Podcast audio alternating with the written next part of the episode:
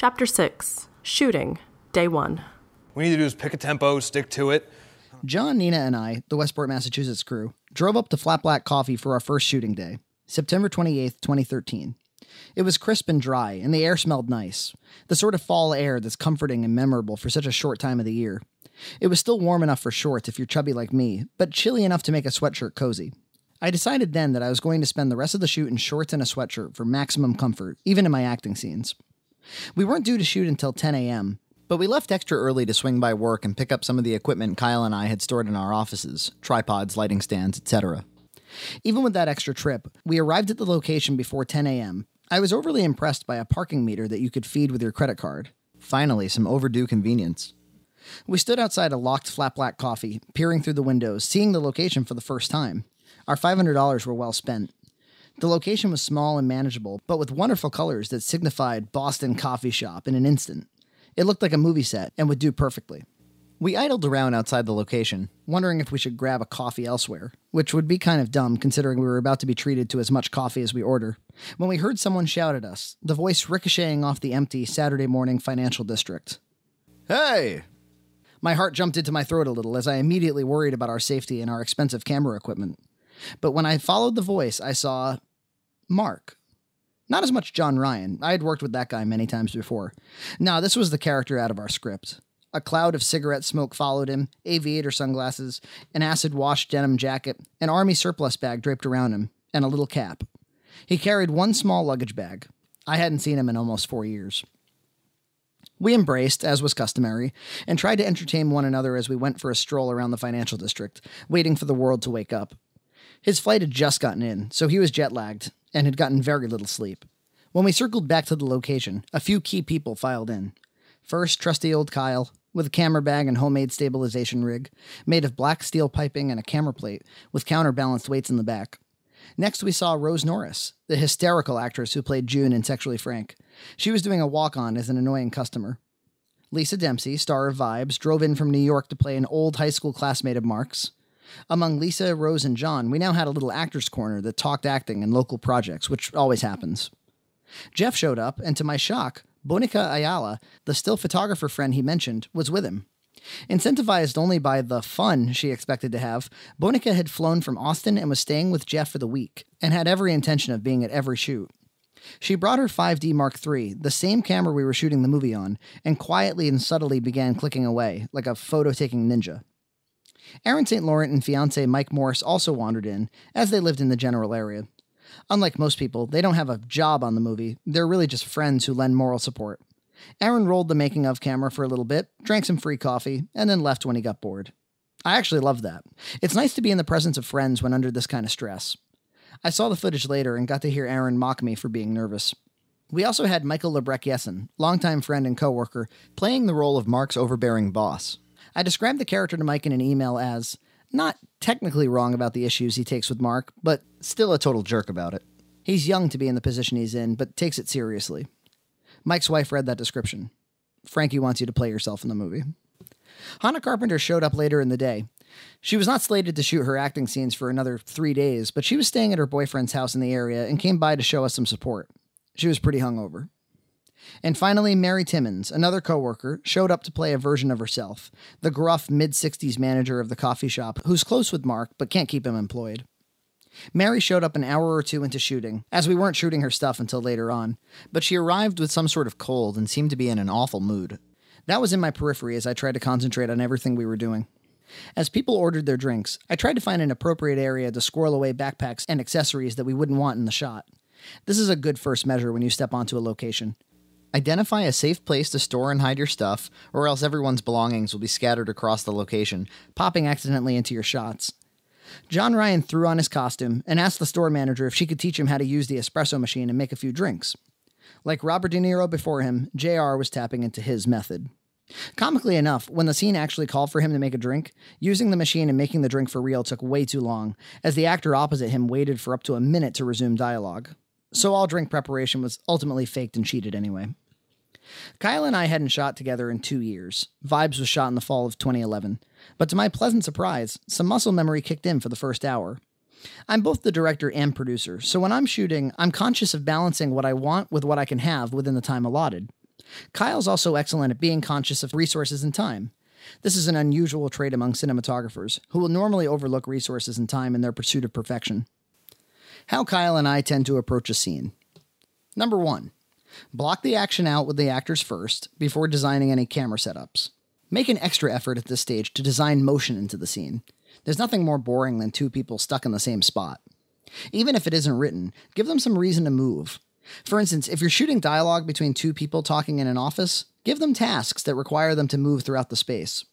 Number two, Kyle comes up with camera setups while watching, communicates them to me, and I approve if it makes sense, and add an adjustment if it doesn't. Number three, we shoot the entire scene, as much as is reasonable, from a wide shot. Even if this is a rehearsal for the actors, we shoot it. If we got booted from the location or something terrible happened, we would at least have that wide shot, which is kind of a movie. Number four, we move in to shoot coverage of the next most important shots. Normally, that's some kind of a close up single, a shot of only one person.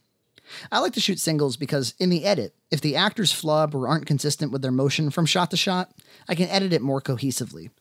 Often I can build my own rhythm in the edit rather than count on the actors to get that rhythm on the day. This can still be done with dirty singles or over the shoulder shots, OTS shots, in which the person who isn't being focused on is in the frame, but it's a bit trickier. In a standard dialogue scene, if we have time, we do both a medium single and a closer OTS. And number five, move to the next most important shot and repeat until it's done. It's important that you get through as many setups as possible because that increases your options in the edit. This is more important than spending time trying to get any one setup to be perfect. In the case of the coffee place, and really most locations, the shooting day is our first opportunity to do any kind of planning in the space. Even if we got a chance to see the location in advance, the actors were almost definitely not available, or the cinematographer wasn't there, or even if he or she was, it wasn't appropriate to start planning our movie during opening hours at a restaurant, or wherever. Or in the case of many locations, we don't even get approval to shoot until days or hours before we start shooting. The preparation Kyle and I did do involved printing a binder of camera setups from films and styles that inspired us, particularly as it regarded shooting dialogue, of which there was plenty in our movie. We weren't keen to just do shot reverse shot throughout the movie, so Kyle especially took that homework seriously, posting and describing dozens of setups, especially for movies by Fincher and Soderbergh, and other digital filmmaking innovators. Being able to refer to the printed camera setups was very helpful in quickly communicating about what we could do, but it's not to say we shot listed, storyboarded, or committed to do anything specific until we rolled the actual shot. There are also techniques for saving time while in a setup. For instance, I've been on a lot of student or inexperienced sets that completely reset the take when an actor flubs a line or misses a mark. This wastes more time than you can imagine. The actor and director feel the need to discuss it, when really they just need to do it again without the flub. The camera stops, and if you're not on a tripod, you lose the setup you had before and have to reapproximate it, and you unnecessarily reshoot action and dialogue of which you already have perfectly acceptable footage. I simply interrupt the scene with, still rolling, take it back from, and I say a line that I want them to start it from. Still rolling clearly communicates to Kyle that I don't want to cut. If I don't say this, he might infer that I want to stop the take and forgot to say cut. It also communicates to the actors that I want to keep the energy alive, and to anyone off camera to stay silent, because the take hasn't stopped. Then you want to make sure you take the scene from enough lines back that in your edit, you have some breathing room to lead into the flubbed line. I'll also use this technique to make small directing changes, ones I don't feel need much discussion. For instance, if it occurs to me while I'm watching the scene, which I always do behind Kyle, looking at the camera LCD, editing in my head, that a character needed to express more anger, I'll say, still rolling, then I say a line I want them to start it from, and I'll angrily shout the direction and the tone I'm looking for. It's not a line reading, it's quickly inserting the energy that might be lacking. I also give John Hunt and Kyle permission to call cut to fix blatant, show stopping audio or camera problems. If the rest of the take would be unusable, why should we continue? Now, these quick fixes don't always work. Sometimes things are so desperately off the mark that a quiet and careful discussion needs to take place. But that's rare. Often you've discussed a lot of these moments in pre production, or at least before you started shooting the scene. More often than not, if you cast the right person, they get it. Most commonly, you're just trying to shoot a lot of dialogue in one take, and the actor wasn't able to memorize all the dialogue thoroughly, probably because they have a life. If you have an extra hand, assigning someone the job of script supervisor can be very valuable. One is so the actor can call out line, the script supervisor calls it out, and they resume without wasting time. The more important reason is to correct small errors in the performance of the dialogue. Remember back when I was detailing the amount of tweaking we did on the script? Well, that's because good storytelling is about communicating clearly with the audience without unnecessarily repeating information or being so blatant that they can't make their own discoveries. In other words, you aim to only write exactly the amount you need to write. So if an actor accidentally swaps a word or delivers a line in the wrong order, it can actually change the meaning of the scene. If you go home and start editing and discover that situation, your only recourse could be to cut the line, which may cause more problems. A little bit of dialogue deviation is totally acceptable, as actors make it their own and adopt natural deliveries, but if the script supervisor is able to read along and catch those kinds of errors, it can save a tremendous headache. Sometimes the problems are even larger. Maybe your actors completely skipped a section of dialogue and you didn't notice because you were concentrated on their rhythm, lack of flubs, and integrity of the camera setup. Maybe they forgot that section of dialogue in some of the setups, but not in all. Sometimes it's easier if the errors are at least consistent. A script supervisor can catch all that. Jeff acted as our script supervisor on having fun up there. The screenwriter is not critical on set, but a huge opportunity would have been lost if Jeff hadn't been there. As a producer, Jeff had been quality control on the authenticity of our film, and could continue that work on the production, as well as catch script details I may otherwise miss. Combine that with script supervisor responsibilities, and you catch a lot of problems before they become major. During pre production, Jeff waffled about being on the entire production, expecting that his work schedule would only allow him a day or two, or maybe just the weekends. You have to do what you have to do, but I'm only going to say this once, I said. You will absolutely regret it if you don't join us for the shooting. He took that to heart, found the time off, and thanked me multiple times before and after the production. My regret statement referred to two things. One was more obvious. I meant that he'll regret not living the experience of watching something he birthed get made into a pretty great indie feature, in combination with the fun and productivity and learning that will take place. But two, I knew he and I both needed his daily buy in. I think we all have a tendency to believe that if we were involved with something, maybe we could have impacted it for the better. I didn't want to produce a film that Jeff didn't fully approve of, and that he regretted not being able to influence more. And aside from Jeff Torelli. I can't stress enough how correct Frankie is here. It would have been a giant missed opportunity for me had I not found a way to get the vacation time. His presence helped prevent my being overtaken with insecurity. And really, that's true of the cast and crew ecosystem. The actor's insecurity is mitigated if I'm not complaining or don't ask for a correction. Mine is mitigated by their commitment to doing a good job. The writer's is mitigated by the fact that it's in the director's capable hands, and so on. We're constantly doubting ourselves and reaffirming one another silently each day. Another addition to our workflow are wireless headphones. John had bought two pairs, one for me to monitor the performances, and one for him to monitor for errors. Aside from the fact that I constantly put them down and then couldn't find them, and that I could never hear people talking to me when I had them on, they were very handy for me, because often I'm forced to be too far away from the actors to listen to them carefully. They might make a very subtle or quiet delivery that I missed but would have loved or wanted to adjust. Having two people monitoring audio also forces some discussion when there's an error and deciding whether or not a retake is necessary. Overall, if I have the headphones and the camera LCD, I'm watching as close a version to the final film as we can get live. A pretty serious limitation to shooting on the Magic Lantern RAW format is that the camera's onboard mic does not record any audio. Shooting non sync, in which your audio source is external from your video source and you sync it later, was not new for us. Sexually Frank and Vibes were both shot non sync, and I actually preferred being able to keep the audio and video equipment disconnected for mobility purposes. That and it allowed us more tracks, which meant more lavs, mics, and options. But on Sexually Frank and Vibes, when we shot on the 7D, we could at least play a shot back and review it to determine if we got what we needed, and it would contain the audio from the onboard mic. So it wouldn't play back the audio we were going to use, but it was good enough to give a yay or nay. More than that, on the Magic Lantern Raw, we couldn't even play back the video clips in the camera. If we wanted to preview a shot, we had to slowly transfer it onto a laptop, then sync it with external audio. That was, of course, impractical, so we just had to trust ourselves more. Additionally, on Frank and Vibes, we didn't clap scenes in, using a slate or a clapper before each take to provide a definitive sync point for the audio and video. Instead, I would just sync the audio from the onboard mic with the external audio, most often on the ah in action now we had no choice. We had to clap each take in. We might as well be shooting on film. For going on 90 years of filmmaking, productions have used that little clapboard to not only clap the scene in, but to visually mark which camera setup and which take you're using. Then they'd call it out so that if the audio and visuals ever became estranged, they could be matched up easily. But dedicating someone's time to documenting, marking, and calling each take felt like a good way to add hours to each day, and realistically, who could I assign that task to? We were out of people for more tasks. John suggested we use an Android app in his tablet, which would show a countdown leader and then a little beep, and it would keep track of which take you were on. But we quickly learned that you couldn't adjust how long the countdown was, and the whole thing was just as cumbersome as doing it the old fashioned way. So we went even more low tech.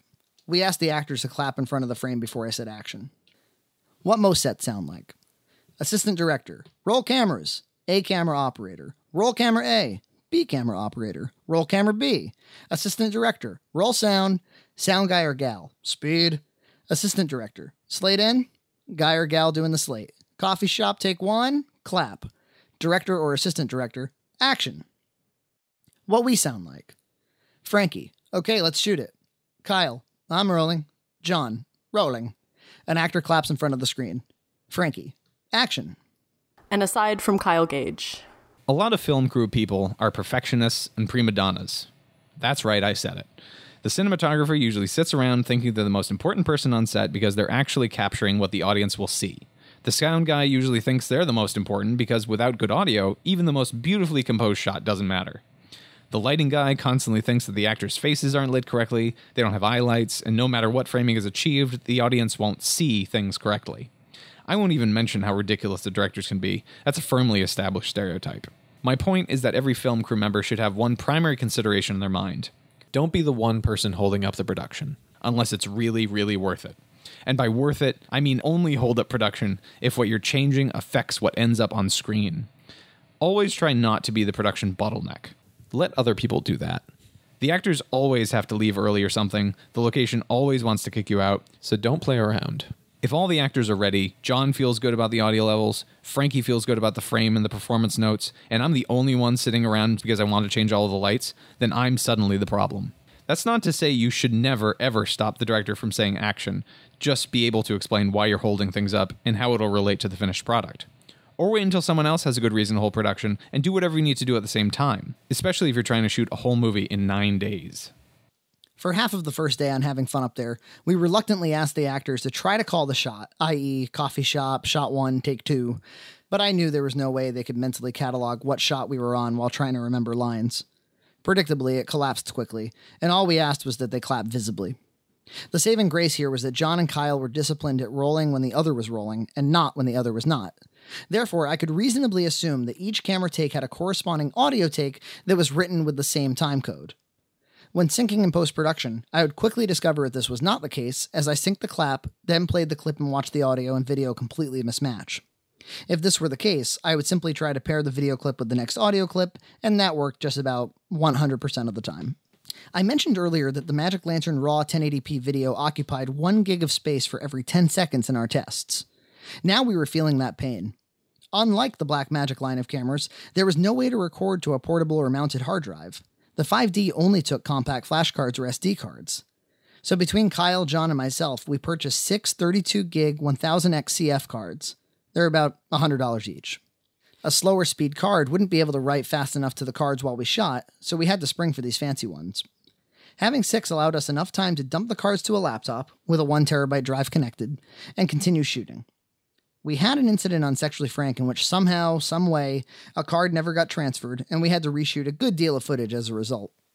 We vowed to not make that mistake again, so Kyle and I developed a pocket system.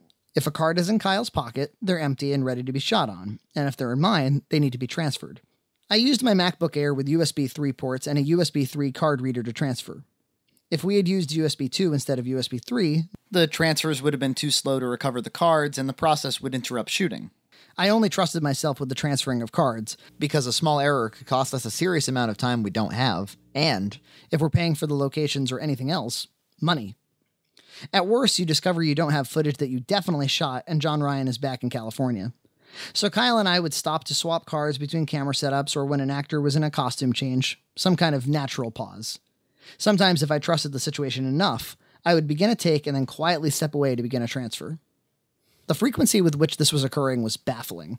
At the data rate I described, a 32 gig card would only hold 320 seconds of footage, which is about 5 minutes and change. So every few minutes, Kyle would hand me a card, sometimes only after one or two takes. I had to juggle six of them, carefully sorting them by transferred and not transferred, frequently panicking that I had messed it up. necessitating a few minutes to verify that I hadn't. Fortunately, there was no sexually frank style event on this movie. All footage got home safe and sound. Still, I was using the laptop to transfer the data onto a small 1 terabyte hard drive, and often feared that the hard drive was going to fail or die mid shoot or something. Sure, I could have copied the data to a second drive, but then my mental bandwidth would be occupied with reconciling the two drives, and it would take double the time to complete the transfers. Quite frankly, I miss tapes. These were the mechanical hurdles. Creatively, the coffee shop went very well. Mike Lebrecht Yessen delivered with his well humored depiction of himself. John Ryan already was Mark, and Rose Norris absolutely nailed the comedy in her tiny part. Lisa Dempsey and John Ryan then had to suffer through a scene that was over expository and logically unsound throughout most of the script writing phase. Jeff and I thought we had remedied it, as did some of our readers, but as Lisa and John flubbed through the endless dialogue, Jeff and I became self conscious of all the blah blah blah. Lisa and John were absolutely fine, they just had a challenging scene. To increase the anxiety, about halfway through shooting, the sickly Mary Timmons came over to me to let me know that she's fading fast and we need to shoot her scene soon. There was still a whole bit we had to shoot against John Ryan's side, but I determined that we had enough Lisa to make the scene work. I wrapped her and she headed back to New York. Mary was a teacher for several decades and was a good speaker, but had never acted, so her scene required a lot of manual intervention on my part. We ultimately got it. We had to wrestle with the rumbling ice machine that no one at the store knew how to turn off, so Mary's audio was also a bit flawed, but some ambience mixed in later solved that. I doubt there will ever be a movie I make that doesn't have a roaring refrigerator of some kind, ruining my art.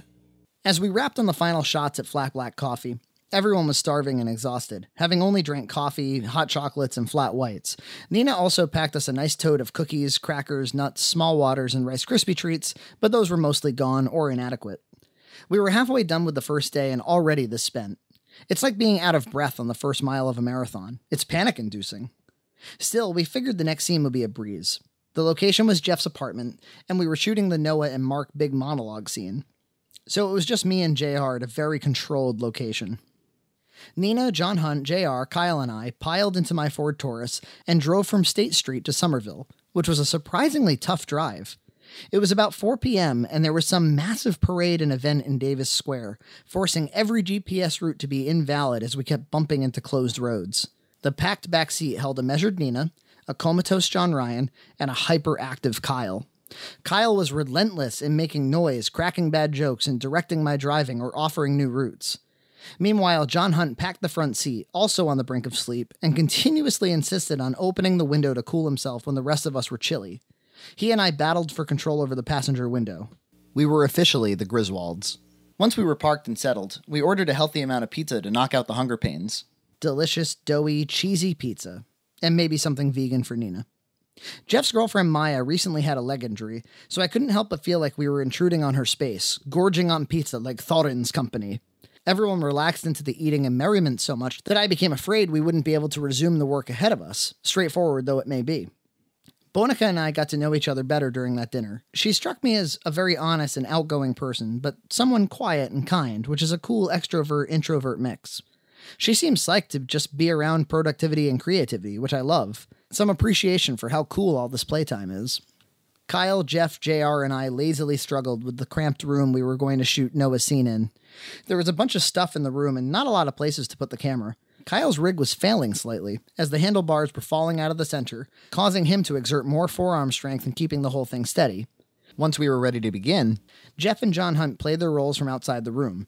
Apart from Kyle, Jeff, JR, and myself, everyone seemed to be pizza crashing, nodding off and bored whenever I peeked outside the room.